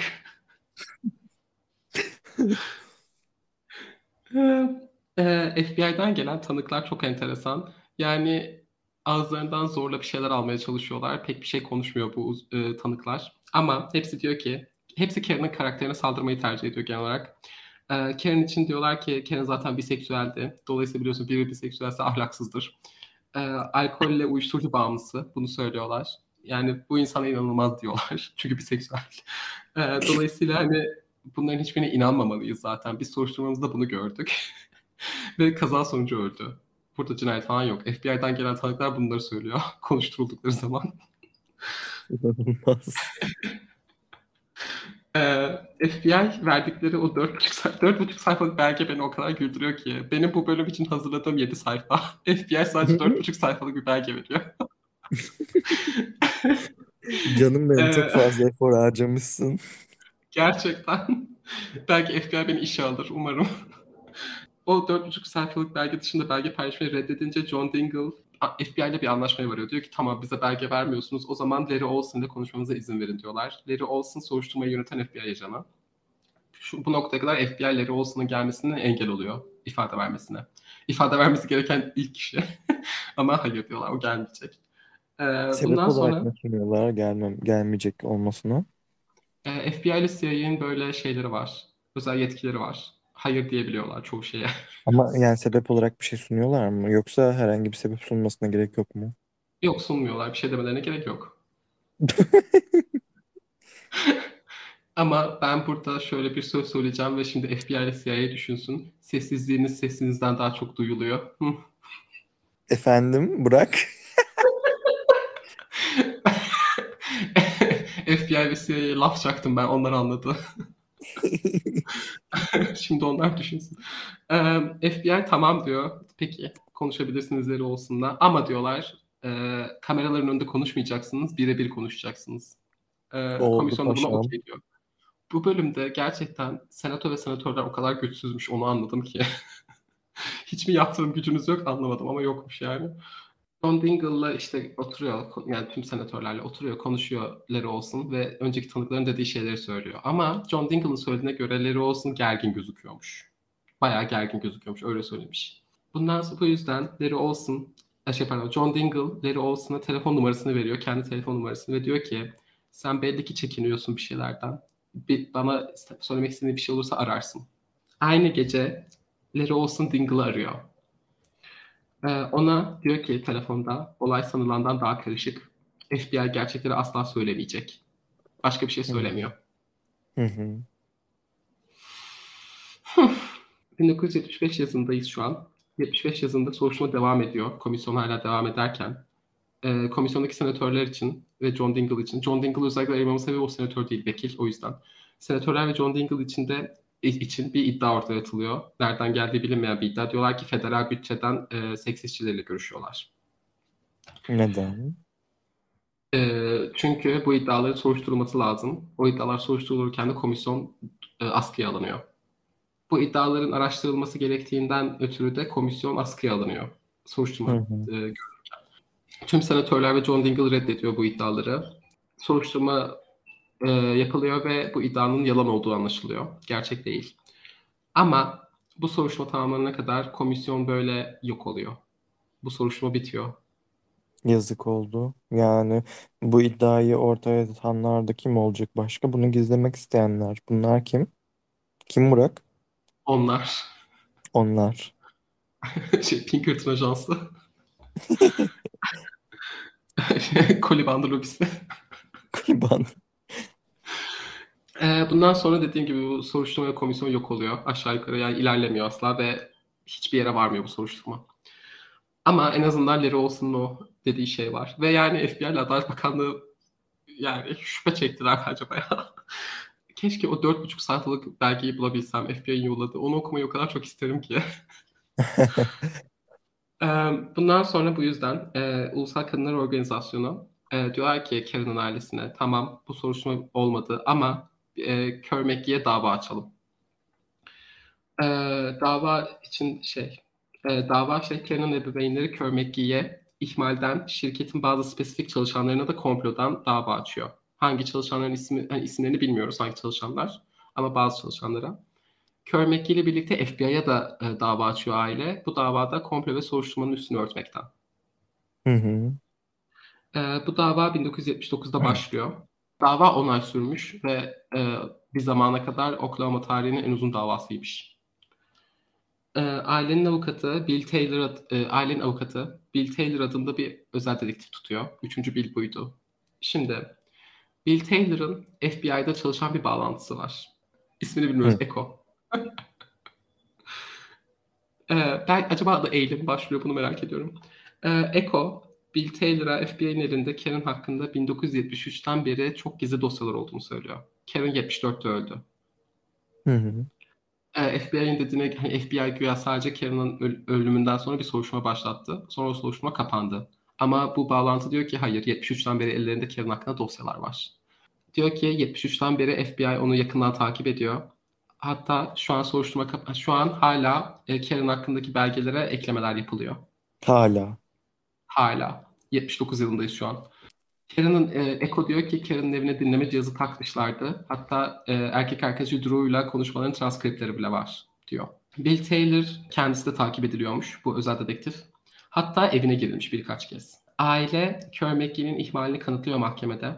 E, tanık olarak tesiste çalışan insanlar geliyor. E, aile Kör McGee'nin ihmalini kanıtlıyor mahkemede. E, tanık olarak tesiste çalışan insanlar geliyor. E, Karen'ın doktorları geliyor. E, Drew geliyor. Her şeyi anlatıyorlar. E, McGee savunma olarak e, Karen'ın şirketin adını karalamak için kasıtlı olarak plütonyum yediğini söylüyor. Tek savunmaları bu. Abi neden? Ama yani bir sorun bunu neden yapsın? Kendinize bir sorun. Düşünsene yani at- hani atıyorum 250 bin dolar hani çeyrek milyon dolar bir de o zaman çeyrek milyon doları çok daha değerliydi tabii. Çeyrek milyon dolar alacaksın atıyorum tazminat olarak. Sonra o parayı zaten kanser tedavisine harcayacaksın. Niye yapsın ki biri böyle bir şey? Aynen. Yani ölme ihtimalin de var. Bayağı Yani yüksek. bir de öyle bir hani plütonyumdan öyle bahsediyorlar ki sanki şey böyle leblebi tuzu yutmak, yutmakmış gibi bahsediyorlar plütonyum yemekten. İnanılmaz Ee, yani buna inanmaları da ayrı bir olay yani. Ben hani mahkemede şu bugün hiç kimse çıkıp bir mahkemede birinin kasıtlı olarak plütonyum yediğini iddia bile edemez. Bence işte burada halkı bilgilendirmek ne kadar önemli bazı konularda onun da bence şeyi var, böyle bir payı var. Hı hı. Çünkü yani insanlar hani ne kadar tehlikeli olduğunu bilmiyor mesela o zaman. Dava sonunda bu 10 ayın sonunda e, jüri şirketin aileye 505 bin dolar ödemesine karar veriyor. E, artı bir de 10 milyon dolar daha ödemesine karar veriyor. E, 505 bin Of. dolar aynen e, 505 bin dolar Karen'ın ebeveynlerine 10 milyon dolar da Karen'ın 3 çocuğu arasında bölüştürülecek üzere. Bu şekilde. Ay, inanılmaz para o zamana göre bile. Ya bir de o Aynen. zamana göre. O zaman da 10 milyon doları bugün ne kadar ediyor bakmadım ona. 1981'de e, şirket temize gidiyor. E, mahkeme şirketin aileye 5 bin dolar ödemesine karar veriyor. 10 milyon doları da tamamen siliyor. 5 bin, 5 bin dolar için de şey hani Karen'ın evi temizlendi ya şirket tarafından ve Hı. eşyaları falan kayboldu. Onun için sadece 5000 dolar ödemesine karar veriyor. Yani tüm önceki mahkeme kararını tamamen çöpe atıyor. Ne nasıl? Bir bir an şey olmuştum. Ah iyi bari diyordum yani bari en azından güzel bir şey olmuş ama Bitmedi. Yine güzel bir şey olacak. evet. Aile de bunun için temize gidiyor. Ee, bu temiz Anayasa Mahkemesi'ne kadar çıkıyor. Hani Amerika'da şey ya bir üst mahkeme, bir üst mahkeme, bir üst mahkeme, en üst Hı mahkeme. Anayasa Mahkemesi. Anayasa Mahkemesi'nin kararını hiçbir şey bozamıyor. 1984 yılında da Anayasa Mahkemesi ilk verilen karara uyulması gerektiğini açıklıyor. Yani 505 bin dolarla 10 milyon dolara. Oh iyi bari. Ama e, Anayasa Mahkemesi biraz böyle yürek burkan bir şey de söylüyor. E, şirketin bu parayı sorumluluk kabul etmeden ödemesine karar veriyor. Yani diyorlar ki bu parayı ödemek zorundasınız ama sorumluluk kabul etmeyebilirsiniz. Hı hı. Yani suçlanmamış olacak. Aynen. E, Sorumluluğu kabul etmek derken ya anlamadım. İsterseniz ödeyin mi demek yoksa parayı kesin ödüyor mu?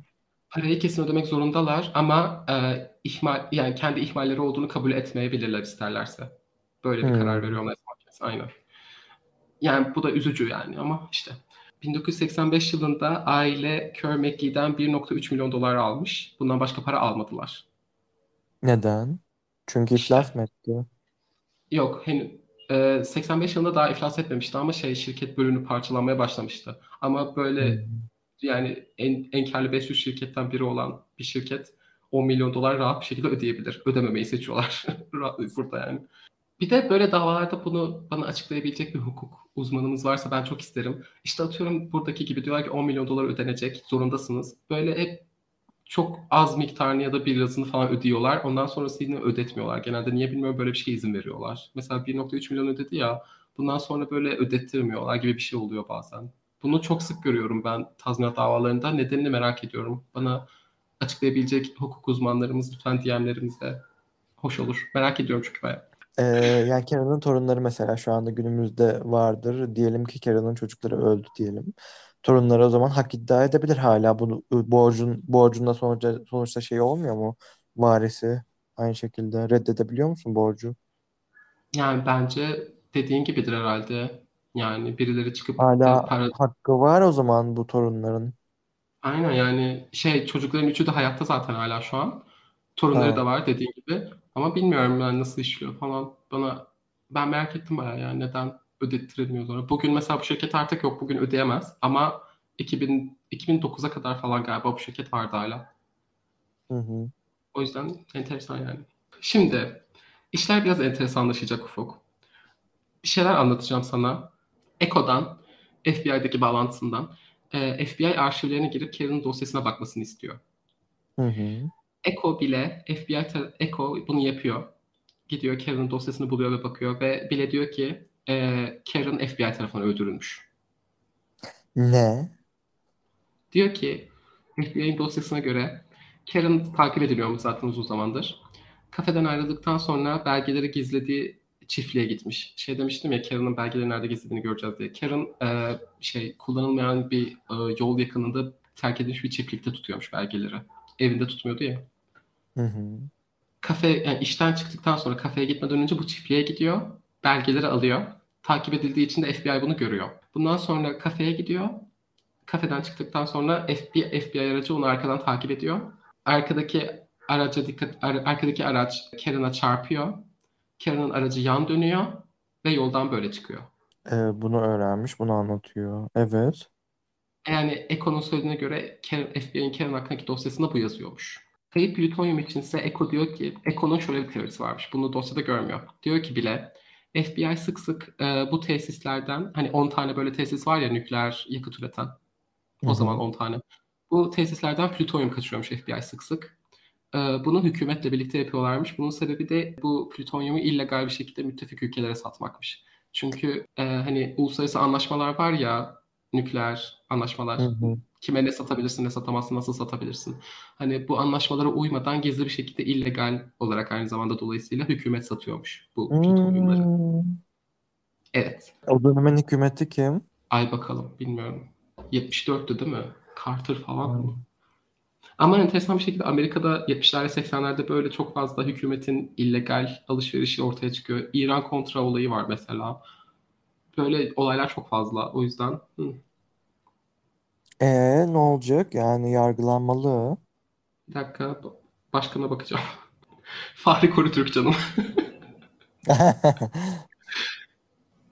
Ee, Gerald Ford'muş. Hı hı. Bu çok mantıklı bir teori. Çünkü buna benzer İran kontra olayı var dediğim gibi. Onda olay genel olarak şöyle. Amerika yani Amerika Birleşik Devletleri Orta Amerika'daki e, sağcı örgütleri destekliyor. Terörist örgütleri şey solcu hükümetleri devirsinler diye. Onlara para vermek için de İran'a silah satıyor. E, illegal bir şekilde. İran'dan aldığı Hmm. parayı da o şeylere yolluyor. Militan gruplara yolluyor. Hani Evet. böyle bu mesela kanıtlanmış olan bir şey, gerçek bir şey bu. Böyle pek çok şeyi var. Hükü, Amerika hükümetinin. Bunlar Kanıtlanmıyor. yargılanacak şeyler değil mi? Mesela devlet sırrı olduğu için yargılanmıyor mu böyle şeyler? Bilgi şey köstebeklik yapmak mı yoksa hükümet? Hayır, yapanlar hükümet. Bir tek Watergate'te yargılanma oldu. Onun dışında İran kontrada da mesela önemsiz sayılacak birkaç kişi yargılandı. Ama Amerikan başkanı mesela ya da başka hükümet yetkilileri pek yargılanmadı. Bir tek Watergate'te ciddi yargılanmalar oldu diye biliyorum ben. Bunun sebebi ne peki? Devlet sırrı, devlet politikası işte başkan olduğu için falan sebebiyle mi? Yani işin Yani içinden yasa dışı sıyrılmayı ya. biraz başarıyor. Mesela Hmm. Watergate'te de şey şeyin Nixon'ın olayı bilmediğini savunuyorlardı çok uzun süre boyunca. Olayı bilmediği için de şey diyorlar "Hani benden habersiz böyle bir şey yapılmış. O yüzden başkanın suçu yok demeye çalışıyorlardı. Ama mesela Hı Nixon'ın olayı bildiği kanıtlanmıştı. Ondan sonra Nixon istifa etmek zorunda kalmıştı mesela. Ama ondan sonra şey affedilmişti. hani böyle iş, böyle işte bir şeyler yapıyorlar. Entrikalar çeviriyorlar. Biraz işin içinden kurtuluyorlar genelde. Hmm. Ama ne kanıtlandı mesela İran şey İran kontra şeyi. Kanıtlanmayanlar var. Birkaç tane böyle bu- yine e, sadece militan gruplara fon sağlamak amacıyla Amerika'ya bilerek e, kokain getirilip sat FBI'nin kokain getirip sattığına dair bir komplo teorisi var mesela. O bayağı gerçekçi duruyor ama o kanıtlanmadı. Hani böyle şeyler çok fazla var. Ve bu Hı hı. teoride mantıklı. Yani çok mantıksız değil. Çünkü e, bu şey bahsedilen müttefiğin hangi müttefik olduğunu da bile biliyoruz. Birazdan geleceğim. E, Eko, şimdi bu noktadan sonrasında ben pek inanıyor muyum bilmiyorum. Çünkü biraz fazla James Bond variye dönüşüyor. Eko, Bill Taylor'a Kaliforniya'da Meksika sınırında kullanılmayan bir hangarın adresini veriyor. Diyor ki bu alışveriş için kullanılan hangarlardan biri bu. Bill Taylor buraya gidiyor. Hangarda Kör McGee logolu kaplar buluyor. Bir de telefon numarası buluyor. Bu telefon numarası Washington kodluymuş ve İsrail Büyükelçiliğine aitmiş. Bu kısma inanıyor muyum bilmiyorum. Çünkü bu hangar niye korunmasın ki? Ya da hangar için neden böyle şeyler bırakılsın ki? Evet biraz evet. Ya fazla James Bond vari gibi geldi. Sonra hangara gittim ve elimi kolumu sallayarak o hangara girdim ve hangarda ne mi buldum? İşte Kermeki logolu kap ve İsrail elçinin numarası. İsrail elçinin numarasını orada bırakmazlar bence. Yani ama şey teoriye göre bu e, plütonyum sattıkları müttefik ülkede İsrail'miş. İsrail'in nükleer silahları olduğu biliniyor ama İsrail ne kabul ediyor ne reddediyor. Hani biliyoruz aşağı yukarı ama böyle. Mantıklı. Bilemedim. Bütün bunlar doğruysa da yani Bill Taylor da diyor ki bu teoriyi düşününce FBI'nin ve Adalet Bakanlığı'nın neden bir arada çalıştığını körmekliğe sahip çıktığını da anlıyoruz gibi geliyor bana diyor. Şey kısmı zaten doğru. FBI'nin nükleer tesislerle zaten birebir çalıştığını biliyoruz. Bu bilinen bir bilgi. Ee, nükleer nükleer sektör işte devlet sırrı falanla girdiğinden ötürü. Ama Bill Taylor diyor ki bu olay yüzünden, bu komplo yüzünden Adalet Bakanlığı ve FBI bu olayın üstünü bu yüzden örtüyordu. Bu kadar. Bitti. Aa bitmedi Olay dur. mı bitti? Ha. Ee, şey, bugün hala e, Karen Seafood'un e, ölümü resmi olarak bir kaza. Bir cinayet değil. Ben şey söyleyeceğim. Hani başta şey demiştim ya çocuklarını terk ediyor. Terk Hı ediyor demem gerekiyor. Yargıladığımı kesinlikle düşünmeyin. Bunu bunun üstüne basmak istiyorum.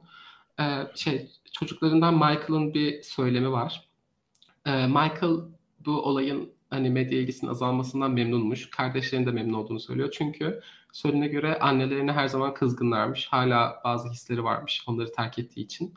Ve e, bu medya ilgisinin, halk ilgisinin hani travmalarını atlatması, atlatmada ne, ne, nedir söyleyemedim Ufuk. Ee, medya ilgisinin e, travmalarını tetiklediğini düşünüyorlarmış mı? Evet. Tam olarak bu. Anladım. hatta şey bir anı veriyor Michael. Annesi hakkında hatırladığı birkaç şeyden birinin sadece bir kere onu poposuna vurarak cezalandırdığı olduğunu söylüyor ve bunun için de demiş ki sadece kötü şeyleri hatırlarsınız zaten. Böyle söylüyor. Kendi anısı Hı için. Yani çocuklarının böyle bazı komplike hisleri var. Gayet anlaşılır bir şekilde. Ee, bununla birlikte ama Karen haklı bir şekilde e, saygı duyulan ve aktivizmiyle çok fazla şey değiştirmiş bir insan. Çünkü bugün çok fazla şeyler var. Ay, bugün çok harika prosedür... Ay, konuşamıyorum Ufuk ya. kes Yani bunu kes. Karen sayesinde pek çok fazla eee, prosedür edindik, yasalar edindik herhalde anladığım kadarıyla. Edindik dediğim edindi, Amerika edindi. Onlar. Onlar edindi. Ee, bu konu hakkında bir film var. Silkwood adında. Karen'ı Meryl Streep oynuyor. Ve film sadece şey 80 olay öldürülmesinden 9 yıl sonra yani 83 mü oluyor galiba. Eee, falan aynen. Ee, güzel bir film. Öneriyorum. Hatta ben. Discord'da izlemek istiyorum hep birlikte. Olur vallahi Discord'da izleyelim. Bu, bu bölümü yayınladıktan sonra insanlar e, dinlesin vesaire e, duyurmuş olalım böylelikle. O zaman bir hafta sonra falan anca herhalde herkes dinler bu bölümü. Bir hafta sonra falan mı izleriz? Bilmem. Bence düzenleyelim. Böyle bir etkinlik hoş olur. Ben izledim Aynen filmi bir kere. Ee, çok uzun zaman oldu ama izleyeli. Ben öneririm herkese. Katılmak istemezseniz bile etkinliğe kendiniz de bence izleyin. Yönetmeni Mike hı. Nichols. Benim en sevdiğim yönetmenlerden biri. Ve Hı hı. e, Cher'in ilk filmi. Şer. E, izlensin. Filmde de film içinde şöyle enteresan bir şey var. Ee, film çıktığında henüz bu şeyler da- devam ediyordu. Hani mesela 1.3 milyon 85'li ödemişti demiştim ya Körmekki mesela. Körmekki hala çalışıyordu. Böyle şeyler devam ediyordu. Ee, o film sayesinde e, yasal bir şey, o film yasal bir örnek teşkil ediyormuş. Çünkü hal- hala devam etmekte olan bir davanın davayı konu aldığından ötürü şey Amerika'da şey var ya, ifade ifade özgürlüğü yasası birinci şey Evet. evet Ee, filmlerin ona girebileceğini kanıtlamış. Böyle yasal bir Aa, bir sanat formu olarak e, ifade özgürlüğü içinde korunduğunu, dolayısıyla bir davada konuşulması gereken konuları konu alabileceğini bir film kanıtlamış. Böyle yasal bir örnekmiş o film. harika. Harika. izlenmesi gereken bir film o zaman. Kesinlikle biliyorum berbat konuştum ama siz beni anladınız. Hı hı, ben çok iyi anladım. Sonra o film Hebele olduğu için Hubele olmuş ve Hubele Hubele ifade özgürlüğü. Ben anladım. Bundan da anladım. anladım. Karen Silkwood'un ölümü de bu kadardı. Eline sağlık Burak. Çok güzel araştırmışsın. Gerçekten çok uzun ve detaylı bir sürü şey anlattın. Gerçekten bravo. Tebrik ediyorum. Afiyet olsun. Umarım beğenmişsindir umarım siz de beğenirsiniz. Ben bunun için bayağı uğraştım. Valla bayağı beğendim ve bölüm arasında da başında da hiç boş yapmadık ve epey dolu dolu bir kayıt oldu. Uzun bir kayıt oldu. Yani bravo. Tebrik ediyorum. Çok güzeldi. Ve şununla da sonsuza kadar övüneceğim ki FBI'dan daha fazla not tuttum. Evet dört buçuk sayfa. O zaman ben kapanış yapıyorum. Bizi dinlediğiniz için teşekkür ederiz. Burak eklemek istediğin bir şey var mı? Yok. Tamam. E, Discord'da dinleme etkinliğimizi takip edebilmek için bizi Instagram'dan takip edebilirsiniz. Discord'umuza katılabilirsiniz. Instagram'dan duyuracağız bu etkinliği. Instagram'dan aynı zamanda bölümün fotoğraflarını atacak Burak. E, bunun dışında Burak'ı bu güzel araştırması için FBI'den daha fazla ara not çıkardığı için bizi desteklemek isterseniz Patreon'dan bize abone olabilirsiniz. 1 euro gibi bir fiyata. Teşekkür ederiz. Görüşmek üzere bir sonraki bölümde. Bir dakika bir şey ekleyeceğim. Evet. Bir isme bakıyorum bir dakika. Soyadını hatırladığım biri var da ismini öğrenmek için. Ee, Gene Seberg diye bir oyuncu var. Tanıyor musun? Eski bir oyuncu böyle. Yok Cin Cin ne? Gene Seberg. Yok tanımıyorum. Ee, Gene Seberg e, FBI'ın tarz ettiği bir oyuncu. Yakından takip ediliyor ve e, onun da evine dinleme cihazı falan koyuyor. O da böyle karakterine saldırılıyor. Hani FBI'ın arada yıllar var biraz. Gene Seberg şey e, sivil haklar mücadelesine verdiği destekten ötürü FBI'ın odak noktası oluyor. Ama bu iki, iki, iki kişi de hem Karen hem e, Gene Seberg ikisi de FBI'nin odak noktası olan kişiler ya çok benzer böyle elimizdeki bilgiler. O yüzden hı, bunu da eklemek istedim. Enteresan. FBI'ın insanları nasıl takip ettiğine dair belki minik bir ipucu. Onun Güzel da filmi var. O film kötü ama. Onu çok önermiyorum. Ama cinsi bölge bak cinsi bölge hakkında ben bölüm yapacağım bir gün. Olur vallahi yapalım. Çünkü onun ölümü hakkında da soru işaretleri var. O da Öyle arabasında mi? ölüyor.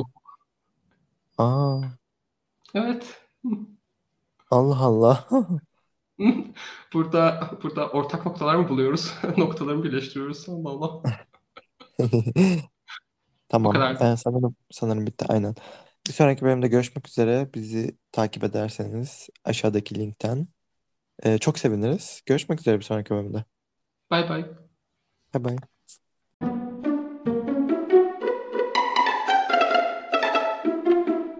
Ben bunu eklemeyi unuttum. Ee, Karen'ın mezarı Teksas'ta. Bugün hala e, radyasyon saçıyor mezarı. Hala radyoaktif e, cansız bedeni. Şey falan yapmışlar mı mezarı böyle bir çevrelemişler falan mı? Yani yoksa e, böyle çok e, zarar verecek bir radyasyon seviyesi değil mi yoksa? Çok zarar verecek bir radyasyon seviyesi değil ve hani e, genelde radyoaktif radyoaktivite yüzünden hayatını kaybeden insanlar özel bir şekilde gömülüyor ya betonla ya da titanyum Hı vesaire. hı. Ha, onu E, sormaya çalışmıştım. aynen Karen'da öyle bir durum yok. Normal bir şekilde gömülmüş çünkü hala radyasyon zamanlar biraz. Bu da işte komplo teorime geliyor. Ve hala radyasyon yayıyor bugün. Ee, teşekkürler eklediğiniz için güzel peki. Gece boyunca aklıma böyle bir şeyler gelecek ve sürekli diyeceğim ki bunu unuttum. Ee, grevin sebebi de tesis... Margot grev kelimesinden hoşlanmıyor. Margot tam bir kapitalist. Margot tarafını belli etti. Hı hı.